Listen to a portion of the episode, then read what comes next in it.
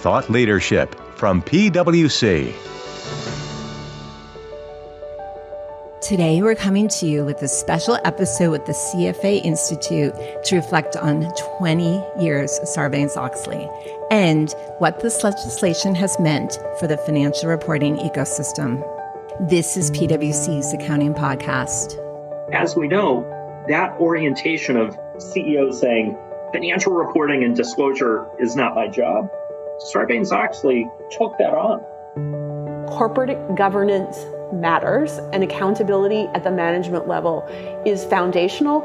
I'm Heather Horn, and thanks so much for joining us today. Our special guest today is Sandy Peters, Head of Financial Reporting Policy and spokesperson for the CFA Institute. Sandy is joined by Wes Bricker, PwC's Vice Chair and co leader of the firm's U.S. Trust Solutions practice. Together, Wes and Sandy will reflect on how financial reporting has evolved over the years since Sarbanes Oxley was passed into law in 2002. As our listeners know, this law enacted sweeping reforms to financial reporting and introduced new audit requirements for public companies, as well as new certifications that their officers were required to provide with each financial statement filing. Sandy provides a helpful perspective on the impact this law through the eyes of investors. Our conversation's insightful and also covers some lessons that can likely be applied to the current state of ESG reporting. There's a lot to discuss, so let's get started.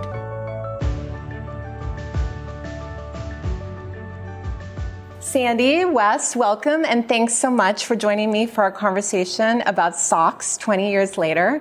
And I think on the one hand, it's hard to believe it's been 20 years. Um, on the other hand, as I was telling Sandy before we started, my son was actually born on July 30th, 2002, which was the day SOX was passed. And so anytime I think there, no time has passed, I look at my six foot tall son and realized it truly has been 20 years. Now, obviously, I did not realize the day he was born that SOX had passed, but when I came back to work, it was all that anyone was talking about. And I do think it's important before we start our conversation to kind of rewind and try to put us into the mindset of people were in in 2002, because I do think in some ways it was much different than now, but in other ways, so many similarities to now. Mm. So maybe Sandy, I'll start start with you.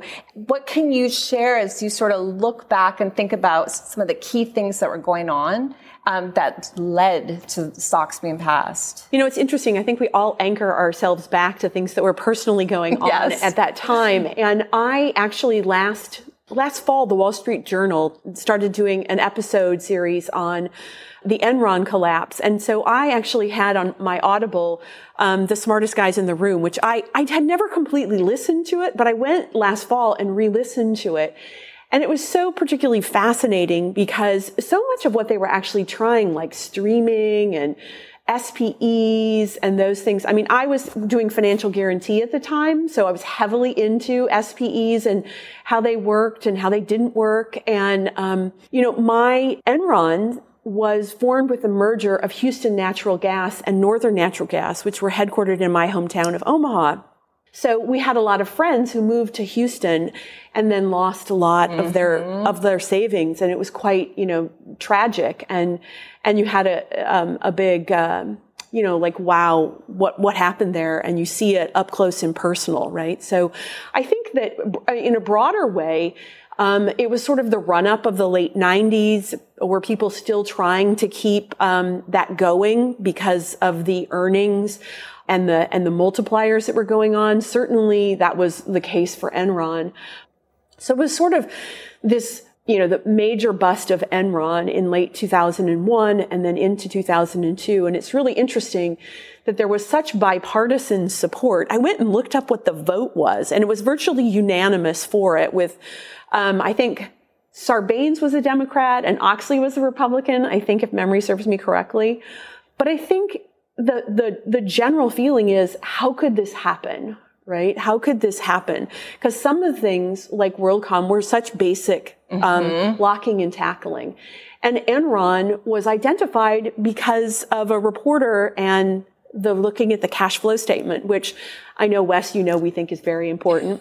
Um, so it's re- it was really uh, just such a big kaboom um, with things that followed on so quickly, and a real question about how this could happen. And it got to some basic blocking and tackling related to accounting and auditing and mm-hmm. audit committees and the analyst community, which had a lot of conflicts at the time, right? We got brought into that conversation at CFA Institute at that time. So it was just such a drop the mic moment, if you will. I think that's a really important reflection, Sandy, uh, that at the time, you know, I reflect on one of the points in uh, Senate testimony that then Enron CEO Jeffrey Skilling uh, essentially said, financial reporting is not my area of expertise. That's why I have a top uh, CFO. As we know, that orientation of CEOs saying financial reporting and disclosure is not my job, Sarbanes Oxley took that on and, and essentially said it's the job of all of those officers, CEOs, CFOs, they certify these numbers are important enough for CEO level responsibility, for board level oversight.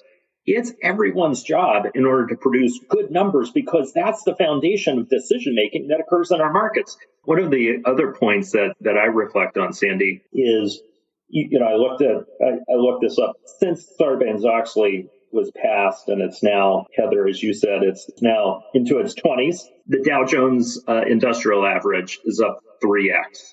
The S&P is up 5x. We've had a, an expansion in our markets.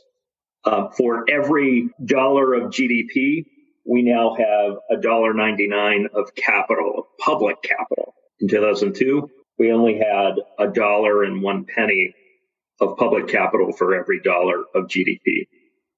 So by many measures, as you look backward over the past 20 years, our markets have expanded. The public markets have expanded. Capital has expanded as just a reflection on uh, the importance of what the law has done to expand confidence in the information that serves as an essential element of investors participating in our markets, putting putting their capital dollars um, to work in the markets, and then companies getting the benefit of that uh, investment and putting it to work as companies operate and grow and compete and and uh, ultimately produce um, increase. You know what? I, I, I, the comment that you made, Wes, with respect to Skilling's testimony gets to the heart of what investors have advocated for, not only in the U.S., but recently in the U.K. and amongst the European Commission, which is the first responsibility is with management, not with the audit committee and not with the auditors. And we believe strongly in the provisions of SOX 302, which was management certifying and saying, we own this, it's our responsibility, and 404, which is management making a statement with respect to internal controls over financial reporting and the attestation. We believe those are the foundational elements of SOX that not just the provisions of the act, which are important, but the behavioral elements that they changed, right? Which is exactly what you're getting to in the comments that Skilling made. And if you look at our recent comment letters to the UK government, BEIS, um, Brydon, Competition and Markets Authority, and our recent consultation to um, the European Commission um, related to its uh, foundational re- corporate reporting consultation. I get the exact name of it incorrect, but it talked about the pillars of corporate reporting. Okay, and we believe that this is a foundational pillar, and it is auditors can only report what they find they can't fix it and regulators only find it later and we don't want the those are important pillars as well but we like preventative controls over detective controls. Um, so I think your point about Skilling's comment gets right to the heart of why we care so much about Sarbanes-Oxley. It's they no one can say that anymore. They own it. Mm-hmm. And it's the resources they're bringing to bear on the financial reporting process that are so fundamentally important um, for investors. Well, and I do think such a fundamental shift for everyone involved in the ecosystem to go from this idea that, you know, as long as the numbers, as long as someone catches it in the end or whatever, the numbers are right, instead saying, no, no, management has this responsibility to make sure that the numbers are right. And you guys both made the point about the certifications. Maybe a question for both of you, and I have my own perspective. Oftentimes when we have something like a certification or a signature, over time, it loses sort of its oomph and it becomes routine. I'm just going to sign. Like, oh, it's that piece of paper I need to sign my sense is that that has not happened here and that you know CEOs and CFOs still do view this as an incredibly important responsibility and you wouldn't have that type of Skilling testimony today. Is that your perspective as well as you think about your interactions with management? And maybe Wes yeah. you're nodding so I'll ask you first. Yeah, I think it's a really important point and reminder for everyone who takes on the responsibility whether it's a preparer responsibility or an audit committee responsibility or on the auditor side, the external audit, it, it, it's the responsibility that that what we all do in our respective roles matters, and it matters every year. It's not just a checklist process. It matters the judgments, the professional skepticism, and the challenge that's built into it. it that's what keeps this system alive. And, and I do think that the preparer responsibility for uh, books and records and internal accounting controls or internal controls over financial reporting, keeping that fresh and relevant is important. But they're not standing alone. They do so under the oversight of the audit committee that's bringing in an outside perspective. One of the one of the strong innovations of the Sarbanes-Oxley Act was the independent audit committee. It brings a degree of, of challenge. But then also for the external auditor, also bringing a fresh perspective. Part of the Sarbanes-Oxley Act was fresh perspective for mandatory rotation of the lead engagement partner, for example. That has helped really keep the, the, the system as a living system that needs to address the changing circumstances and the assumptions that go into reporting, which may change over time. So Heather, I, I very much appreciate your point. It's the, it's the independent sources of oversight and challenge that keeps the system from being just a checklist orientation. Yeah, I think when you look back and you think about it in the context of how did they get this all done in six months, right? That they really understood that all of these people are agents of investors, right? So management is an agent of the investor, um, audit committees are agents of investors, and auditors are agents of investors, and the regulator, right? I mean, investors pay for the PCAOB and the and and the FASB, right? That assessment comes from the residual equity of the company, so investors um, pay for it the issue is, um, are we getting all the information we need from all of the players, right? But certainly the existence of that responsibility across all of those parties is what keeps the certifications from becoming routine. And everyone saying, well, okay, what about this and what about that? Because I have accountability too. Here's where my accountability begins, and here's where your um, and ends, and and similarly for everyone who's a, um, a part of the process. This is why we've highlighted that the existence of Sarbanes-Oxley-like provisions in the UK. We were very disappointed that that didn't happen. And we said it very strongly to the European Commission. Corporate governance matters and accountability at the management level is foundational. And, you know, in the European Union, um, there is no audit regulator in the same way. They're making in the UK ARGA much stronger, or FRC, which will become ARGA much stronger. But the European Commission doesn't have that, right? There's a lot of, we said, pushing on the auditor and all of the pillars of the system need to work because all of these people have a responsibility um, to investors. We're paying everyone, right? And we and we and we'd like everybody to work on our behalf. I really appreciate that point, Sandy. I think it's so well said. And just to underscore it, the system relies on transparency. And, and one of the real innovations in this process was public certifications for management, um, an expanded um, audit committee report from the independent audit committee. And then it took several years, but now in the US, an expanded auditor's report. I, I think as we look forward, maybe to, to just uh, change our orientation to the future for a, for a second, that core underpinning of transparency about responsibilities, results for the period, I, I think that that requires continued focus, Con- continued focus, whether it's the external auditor's report and continuing to, uh, to push for more information, more content and expansion there. Uh, the independent audit committee uh, report, similar thing.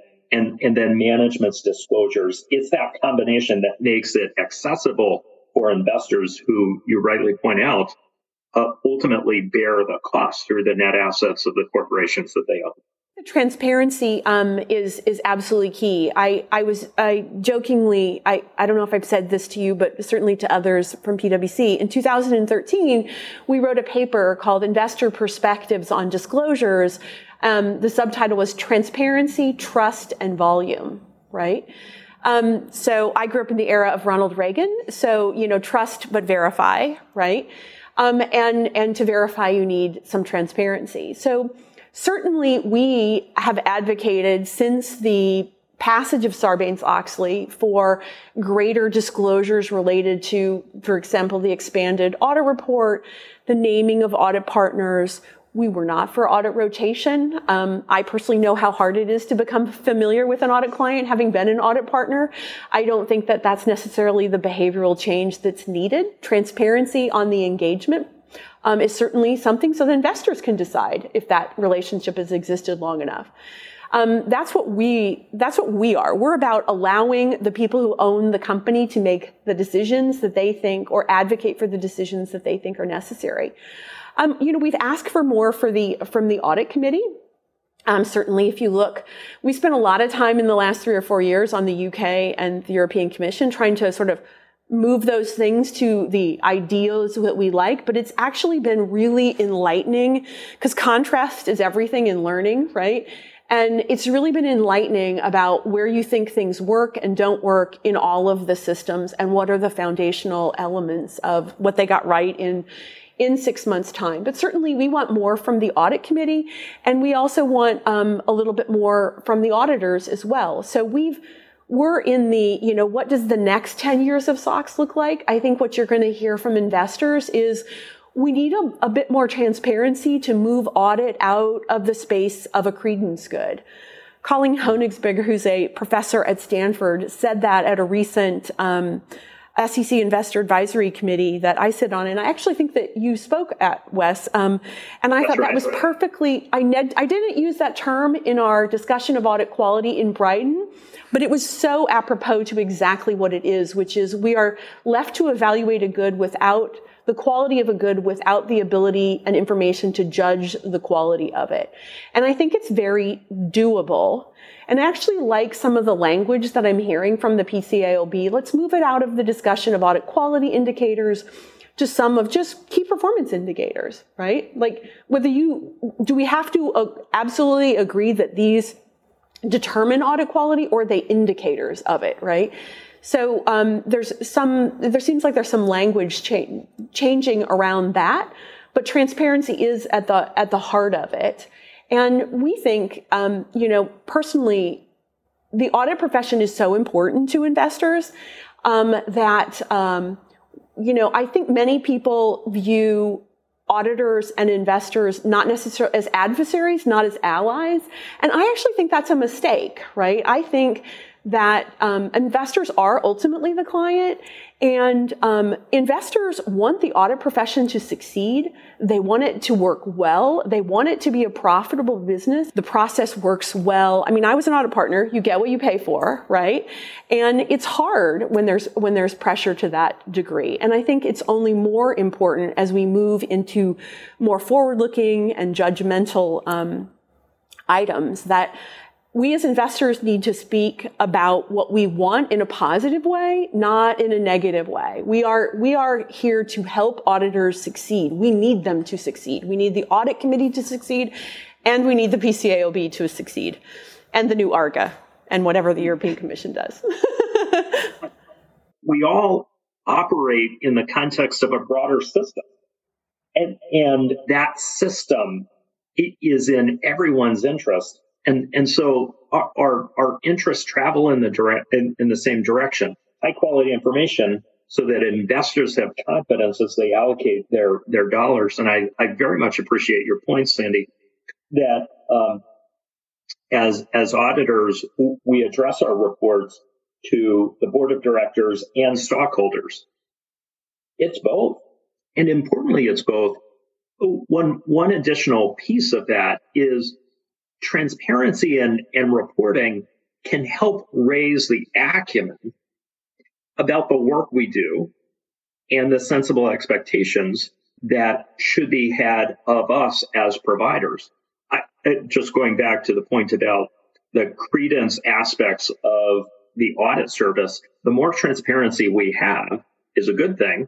And then to properly evaluate it requires understanding and expertise and there's a natural conversation that occurs whenever the auditor produces more information and more transparency uh, that that then the audit committee uh, works to understand, investors work to understand, and then that results in a point of view. It provides feedback to the auditor, and and you get the the virtuous circle of of feedback. You get the feedback loop. I do like the direction of travel toward more information, more transparency, greater expertise by a wider group of people to understand the elements that go into high quality reporting, the elements that go into uh, high quality external audits. How do you judge the quality? How do, how do you evaluate key performance indicators and the like? Picking up on a point you made and actually going back, Sandy, to the point you made about the fact there's so many different parties in this ecosystem. And I think, Wes, one of the first projects I ever worked with you on was talking about all of the parties in the financial statement ecosystem and how everyone has a role to play. But Sandy, question for you is when I look back and reflect, I feel like you know, I was an auditor for maybe 10 years before Sarbanes Oxley came out. And I'm not sure there was that recognition of all these different parties in high quality financial reporting. I'm just curious if your perspective would be before Sarbanes, you think investors appreciated all the roles everyone had to play, or is that a, a shift that you've seen since then? You know, that's a really interesting question. I wasn't living necessarily, I was a charter holder then, or I just became one back then. Um, I, I certainly think that is enhanced the understanding by investors of the duties that all of these people owe to them. It, it's probably more firmly placed, um, uh, more crisply defined it, and more crisply define where they look to for particular information. Because, you know, it's funny, I was on a, um, on a UK um, FRC stakeholders call and someone said, well, when audit committee chairs go out to talk to investors, like they don't, investors don't want to talk with them. And I said, it's because they don't have a lot of information to ask a lot of questions, right? Um, uh, and and and that's what they really need is to do the analysis um, that you're um, talking about. The really interesting um, part for um, investors is that they need to triangulate the information, right? So when we did first did surveys of investors on audit issues, so we've been doing financial reporting, and then sort of after the financial crisis, we did a lot in um, on the revisions that were being made to audit reports and those sorts of things, and we we did some surveys and I was fascinated. I didn't think we were going to get very good responses, like, like, cause investors understand economics and analysis and reading the data. Do they don't necessarily understand accounting rules in the same way and audits another derivative, right? It's, it's further back. Um, but I was really fascinated by some of the responses that we actually got that people do understand what the audit is about and what it should provide and what they need.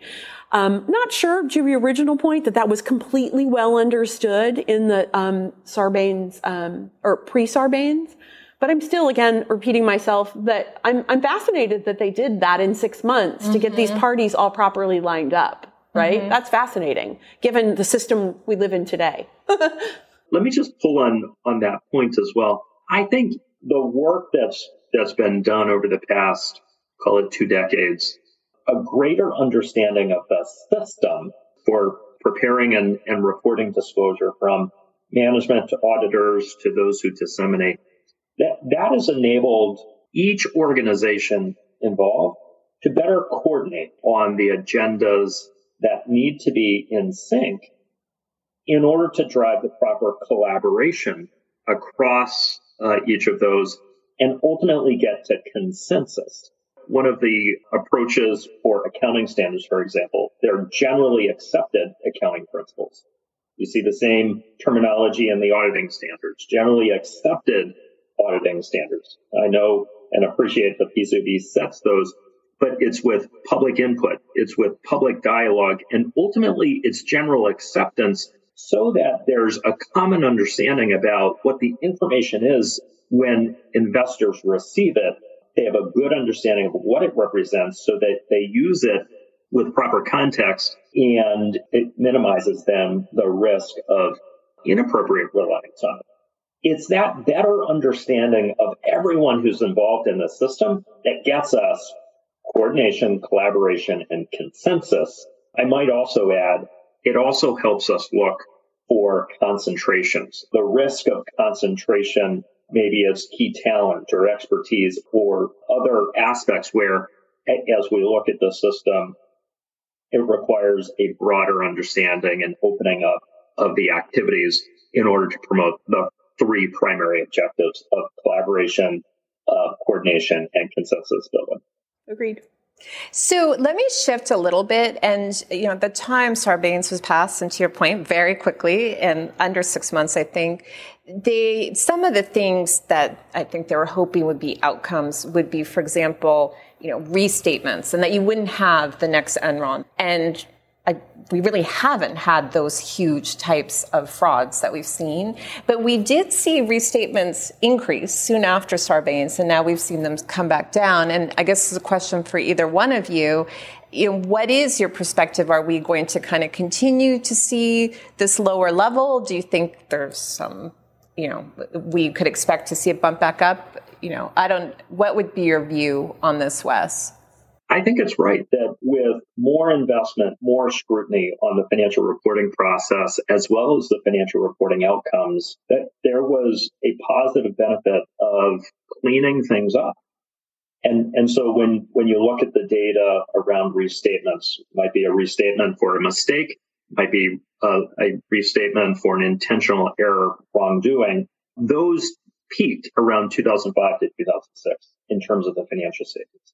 And then it's, it's, it's come down since then. It's come down generally in terms of lower dollar. So it's come down in terms of, of fewer intentional errors. It's come down in terms of uh, the pervasiveness across uh, a financial reporting model in, in terms of non-core accounts. It, it, it's also come down in terms of the negative market reaction to restatements. So those are all positive directions. I, I guess sort of looking at that and and then broadening out a bit, I I, I do think it's it's a good time to think about the scope of audit. Are we testing the right things? Is it time to, to look beyond just the financial statements to other areas? And in, in fact, that's that's what we see the SEC proposing as part of um, their uh, climate risk proposal, for example, assurance um, outside of the financial statement. So I, I think that's that experience on the positive benefits on reliability of management accountability, independent audit committee oversight, external audit, that positive effect over time on the quality and confidence in the quality of the data can in fact be ported uh, beyond the scope of the financial statements. Well, and I definitely want to come back to that point, Wes, because I do think there's a lot for us to learn from Sarbanes and to think about when we think about ESG reporting. Before we get to that, though, because I think that will take up the rest of our conversation, I do have like one or two more questions for you, Sandy, and sure. specifically, you know, one of the the impacts, the Sarbanes intended impacts, was to increase investor confidence. And obviously, it's a little bit nebulous, but you know, given the, some of the work that you've done and surveys and otherwise, would your sense be that it has had that um, expected impact of increasing confidence in the report of financial information? I, I, absolutely think so. You know, I mean, I think the restatements is an indicator of it. There's some debate about little r versus big R right now and what that actually means. We won't go into that, but the I, I, think the the answer is yes, and that's why we have advocated for it in other jurisdictions. Right? Certainly, other jurisdictions have added um, Sarbanes-Oxley like um, provisions, but not Europe and not the UK, right, which are two very big markets. Um, and so we have um, pushed for that. Um, me personally, I find it a, a, little frustrating that the UK government believes they've reached a proportionate response on Sarbanes-Oxley because I, I, don't really see it proportionate. I think that cost-benefit analysis is heavily focused on the cost of doing 302 and 404 and not the benefits, which are um, much harder to measure um, for investors. Um, and you know, the cost of capital should rise when there's less confidence related to um, the financial reporting, right? So we've advocated because we we believe it's so so obvious that it has improved it and improved investor confidence and responsibility and accountability. So one more question before we get to the ESG topic. And this is on compliance costs, because this is one thing that still stands out for me when the law was passed, which sort of an uproar from preparers on the costs that it was going to, to take to um, comply, particularly with the 404 provisions, and even for companies that don't need the external auditor certification for their own you know, control, putting them in place. And just curious if you, either one of you reflect back and think about the sort of long-term benefits. If we would say it's sort of tipped in the, the benefit direction, I, I, I think that would be our view, but just curious perspective and start with you, Wes.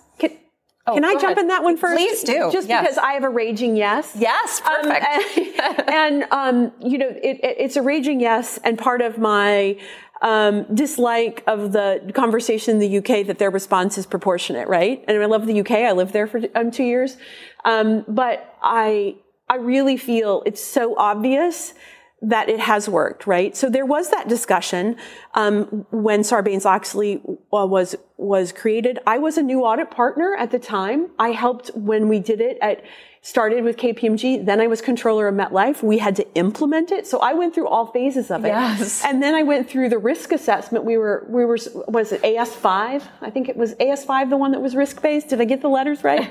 anyway, um, and, and we actually filled out some surveys about what it actually cost us, right? And so I, I know it from those three perspectives and, um, and well, now from an investor perspective. So I can say absolutely. The problem is, is the benefit is not measured, right? Is considered intangible. Right. And the, and the investors pay it and they're willing to pay it. We hear they're willing to pay it. CII, um, is the Council of Institutional Investors and CFA Institute in the fall of 2019 after Brydon sent a separate letter to the BEIS, the UK government saying, we are willing to pay for this. This is important we we believe in it. So anyway, a passionate response. Because, Excellent. Appreciate because we that. do think it's so it's it's it's the cost benefit is not where we want it to be. I join your passion, Sandy. This this is one where uh, the, the the cost side of the equation and the benefit side of the equation oftentimes is impacted by uh, the availability. Um, there's an availability bias you, you can see direct costs, cash costs, opportunity costs at, at a company by company level. The benefits are no less significant, but they're harder to observe. They're harder to observe because information becomes a public good. But the question for all of us to ask, and I think policymakers in the U.S. over time have have have asked and wrestled with this question: the benefits whenever they're they're part of the public good, like what is the cost of the market losing confidence in the reliability of information? Well, then you have a Sarbanes, then then you have an Enron type event. where the market declines for many investors who don't have the capacity or the ex, the availability of information to conduct their own assessment. The benefits are enormous in relation to the cost.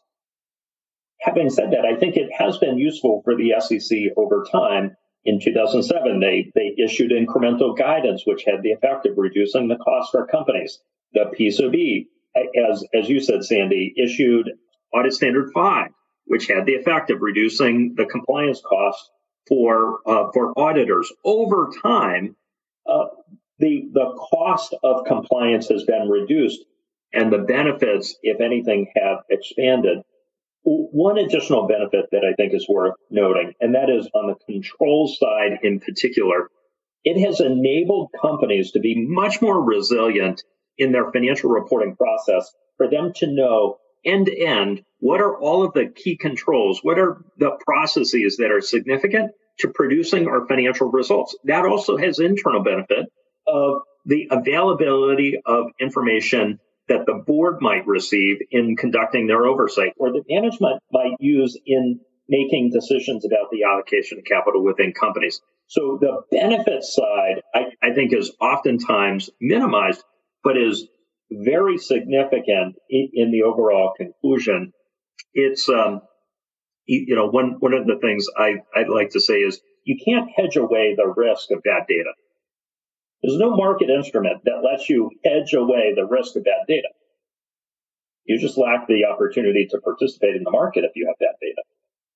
That gets to the benefit side. You know, one one thing I will say there is um, back to your opening comment with respect to um, Skilling's comment in front of the Senate, right? Um, not having management be able to say that is a benefit, right? How do you measure that, right? That's really to me a poignant example of the intangible um, benefit that doesn't really get measured. But the cost of dollars of hiring people and auditors and the like, they certainly get they get tabulated. So all right. Well, now I want to shift our attention a little bit to the current and really thinking about the next evolution of reporting and how controls and Sarbanes-Oxley, the ecosystem fit into that. And, you know, Wes, we've spent a lot of time talking about the importance of integrating financial and non-financial data, specifically talking about ESG and going into your comment about bad data. You equally have that risk with ESG. And we did see in investor surveys we did last fall that the, the vast majority of investors are looking for assurance on their ESG data at the same level as the financial statements. So so lots there, but at the same time, you also see, you know, the proposed SEC rules, proposed rules from the ISSB, proposed rules, as Sandy mentioned, from the EU, the um, CSRD, and it's a lot for companies. And I think the combination of thinking of compliance with all these new rules, thinking about being audited, thinking about internal controls, just all these moving parts, taking a step back and thinking at the end of the day, if we're reporting, if companies are reporting this information, you want investors to be able to rely on the information. What pieces of the ecosystem do you think we need to put in place to make sure that that, that works together? And Wes, I'll start with you. I would say companies need a, a solid system for the reporting that they do. Uh, the reported outcomes need to be investor grade. It needs to it needs to earn a level of confidence in its reliability, so that investors have confidence as they incorporate it into their decision making models. So, what what does that take? What do we know from financial reporting that ports over to non financial information? Number one, governance which requires expertise to understand what the information is and a degree of independence so that there's a healthy degree of challenge. So governance. Internal controls and processes at a system level. Is the data complete? Is it accurate? Is it representationally faithful? Those are just attributes as an example of the kinds of internal controls and processes that help shore up reliability. And then last, transparency. Is the information that's reported transparent and useful? Is there a good description of the methodologies, the assumptions, the measurement techniques so that users of the information understand what they're getting and how they can use it and how potentially um, they should not use it so that they would not reach an appropriate conclusion. So those those are solid systems that we understand from financial reporting, which has become the gold standard of reliability in corporate communications. The financial statements, and that can be applied elsewhere in the context of the information that, that companies are reporting. Companies are reporting on things like climate risk or human capital or, or others where th- there might not be direct measurement and recognition in the financial statements, although each of those can produce risks that have financial effects. You can attribute the risk to a financial effect. And, and so um, helping investors and helping users of the information make the connection between uh, the non-financial information, the pre-financial information, however you want to describe that, and financial effects is also an important element to it. So, Sandy, if I look to you then, in specifically, let's focus on the SEC ESG proposal. There's three parts, right? You have the risks that are in the four part of the document. You have your greenhouse gas emissions, where there's proposal for the large filers. Um, so accelerated and large accelerated, just to make sure I get my terms right, uh, filers uh, to get assurance over them. And then you have the portion in the footnotes that would be subject to the audit and to management's internal control over financial reporting. There are some strong views from people that it does not belong in the footnotes. Mm-hmm. And I was, in fact, on a call this morning where someone vehemently was giving that view that this information doesn't belong there. So is, is you or it's the CFA, however you want to frame it, have looked and thought about this. How do you think about those different parts and how it all sort of fits in when we think about Sar, even you know Sarbanes-Oxley? Well, it's interesting that you asked the question about the SEC and that and that comment letter. So I can't go through all of what uh, what we say because yeah. our, our, comment letter is 112 pages long.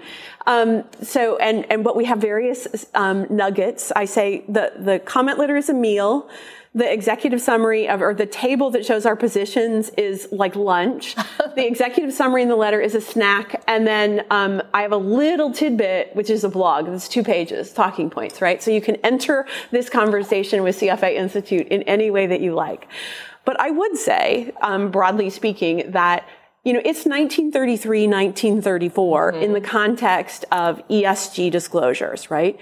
And the SEC, if you look at CFA Institute's history, I say this many times, our history is in the Securities Acts and the proliferation of information for investment decision making. I think accountants and analysts have way more in common today than they did then because technology, in my perception, mm-hmm. is making um, auditors analysts or accountants analysts.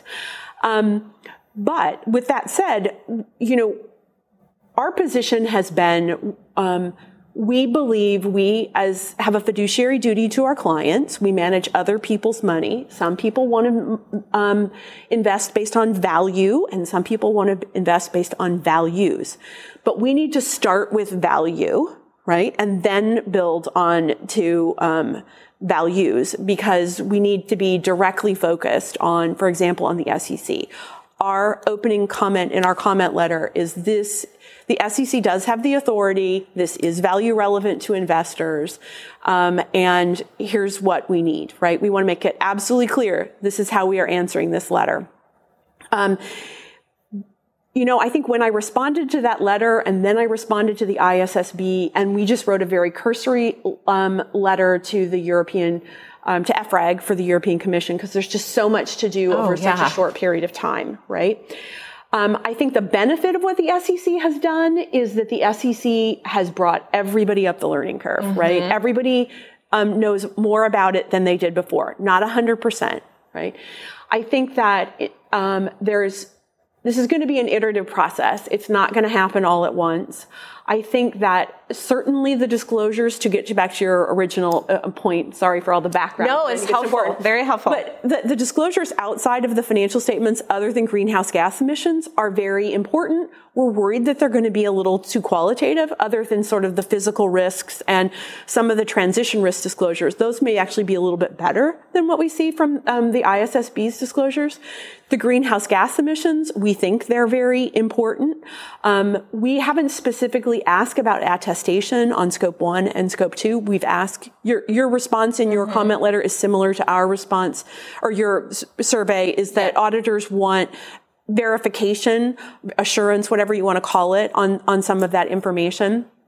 Um, scope three, we have supported scope three, um, saying relevance is more important than reliability as it comes to that. So we think we've got to start somewhere, knowing there are tons of challenges associated with that. We've supported disclosure of a range, which gets back to some of what Wes was talking about, like making sure people understand the certainty of the information mm-hmm. they're getting, et cetera, et cetera. And then when it comes to the financial statements, I think um, anchoring to the financial statements is um, epically, if I can use that sort of hip term, epically important because um, it needs the financial statements are anchoring they have confirmatory power they're the truth teller right?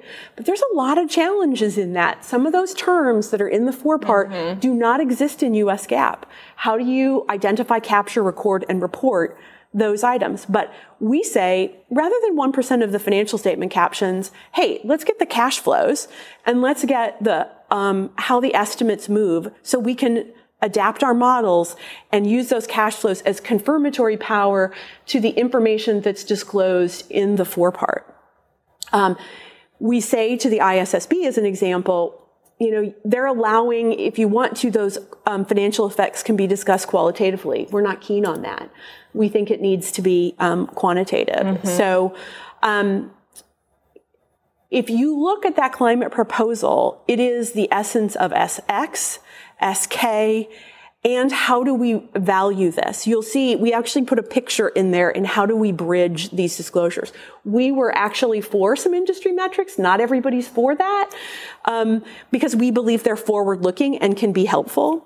Um, so that's my that's a 112 comment letter page comment letter in like three minutes. Sorry. Excellent summary there. um, and I think uh, we can probably weigh in to say that, uh, as you said, a lot of that is echoed in PwC's letter. We make a lot of the same points. Wes, did you want to weigh in on that? Just chiming in, and ours was 30 plus pages, Sandy. So um, you, you've um, you've outdone us um, by a factor. Maybe not mine.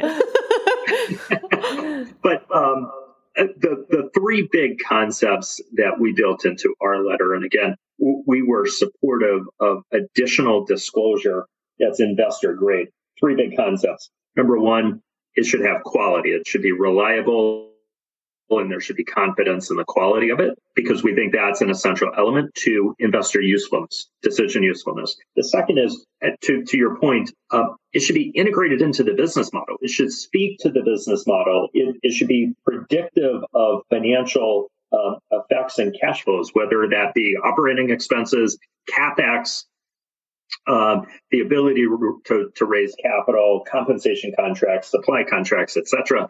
It should be rooted in the business model. And then thirdly, the information will develop over time. And so we believe that a transition approach is essential so that large companies go first and establish practices that, that other companies following along uh, could apply. We advocated, for example, for a climate disclosure task force that really brings together investors, preparers, auditors uh, under the eh, leadership of the SEC staff uh, to really promote a conversation about how to get the, the details right in a way that is understandable and can be and, and can elevate confidence in the information. So those were those were three points that I think travel uh, very much alongside the the points that that you were making as well, Sandy. I think your comment about transition, we've actually supported that. We never support, we never support that. We say every, if it's, if it's good information, it should be done by everybody because my capital should um, um, be put to use, whether in a small entity or a big entity. I've got to adjust the risk um, for investing in, in, in the company based on the availability or non-availability of information. So we've surprisingly supported that transition. We've also, or that transition approach, we've also supported that you don't have to go back, which is, um, Wes will know that we never support that. we always want retrospective information, but we say, look, we need to march forward. Much of that risk is in the future. Let's let's spend our resources forward rather than um, than backward. And and my advisory committee, the CDPC, surprisingly, who always wants that, agreed with me. So yay on that. Uh, well, so obviously, I think this ESG conversation is one we could probably yeah, continue for, sure. for, the whole afternoon, um, which I, I, won't do that, although I do feel like I should get the two of you back together to talk about that more. But if I just take a step back and say, okay, in the context of our conversation about Sarbanes-Oxley, reflecting on 20 years, now we look ahead for the next 20 years. You think about ESG reporting, you think of climate, human capital, all this, these other forms of reporting we may see. And we think about how Sarbanes-Oxley may adjust, fit, and where do we see it in 20 years? Is going to be a very open-ended question. What do you think as we think about Sarbanes over the next 20 years? Are we in uh, what year is that? 2042. I should be able to do my math better. Um, are we still talking about Sarbanes? Are we on to the next big thing, or, or what do you think? Well, in 2042, I won't be talking about Sarbanes. actually, I'm pretty sure that I'll be doing something a little more um, fun involving sun. Um, but uh, I, I, think that certainly the um, that the internal controls and all of the elements and all of the foundational elements associated with responsibility, accountability, internal controls, you know, it's information. We I'm moving to the space of this is just a different type of information. And I call it pre-financial. I don't really, I'm not a fan of non-financial, um, because I'm about enterprise value, right? So I want to know what it links to. Right. Eventually it will hit. Eventually. Yes. And, it, and, you know, I joke that, um, enterprise, it can't be more than six degrees of separation like Kevin Bacon, right? that it can't be so, the, the link can't be so far off that I can't actually do that, right? Um, so I think that all of those things apply. I think that all of the principles of Sarbanes-Oxley apply. I think it's a, just a different suite of information. I think that in some ways, though, I asked the question of our, our, our membership, do you think that some of this ESG disclosure is an, an uh, that something's missing in financial reporting? A lot of people said yes. A lot of people said no. There wasn't any, um, any, you know, certain, absolute certain there. But I think that it's just another risk investors need to price. Wes, how about what's your view? I think Sandy's uh, description, it really resonates with me. Maybe an additional angle on this. For as much work and impact as Sarbanes-Oxley has had on the quality and the reliability of information, I think over the next 20 years, we need an equivalent amount of focus on the relevance of information. That's a point Sandy made. But then also the way information is consumed in a digital way as data by data, elements of the financial statements. Are they serving the sensible needs of those who consume it? So the delivery and consumption side of our financial reporting system, I think could um, could come into focus, and we'd all benefit uh, we'd all benefit by by really studying how information is first prepared, then evaluated, audited, and ultimately consumed. And I, I hope the next 20 years we focus on the consumption of the information. I, I, just have to, I can't let that go. I know we're short on time here, but I, er, I'm in raging agreement with that statement. We said it in 2013. It is about relevance. It's about how you consume it, how you deliver it.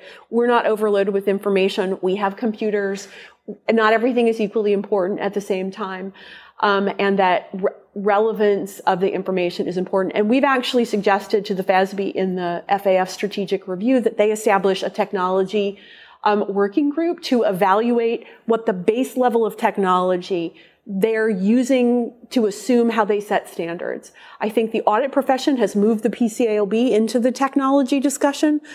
I don't feel like that, I think that push needs to happen um, to the accounting standards um, as well, because it is about the technology. We we can't have self-driving cars before we have um, better information in like the income statement. You know, I jokingly say that. I cannot agree more. And actually, for the okay. for the listeners' benefit, um, Wes and I are both smiling, so um, it's hard sometimes you can't see the, the body reaction. But yeah. I have to say, um, I think we ended on such a great point because I do think personally relevance is is we think about the, our role as accountants and auditors or anyone involved in this ecosystem. If we're not relevant, there's not a lot of purpose for us to be here. But I will reflect then and tie this all together that I do think again, going back to your point that they put this together in six months, is really shown its own resilience yes. and relevance in terms of being able to continue to be important um, from an ecosystem point of view. And as we look ahead, it's you know it's hard to see how it wouldn't continue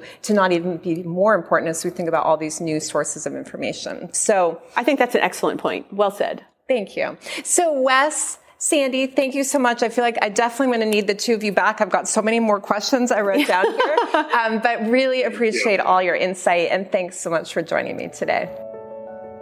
That's our show for today. Tune in next week for more new episodes so that you never miss any of our audio content. Follow the PwC Accounting Podcast wherever you listen to your podcasts. And to stay up to date on all the latest accounting and reporting news, sign up for the newsletter at viewpoint.pwc.com. From Thought Leadership at PwC, I'm Heather Horn. Thanks for tuning in.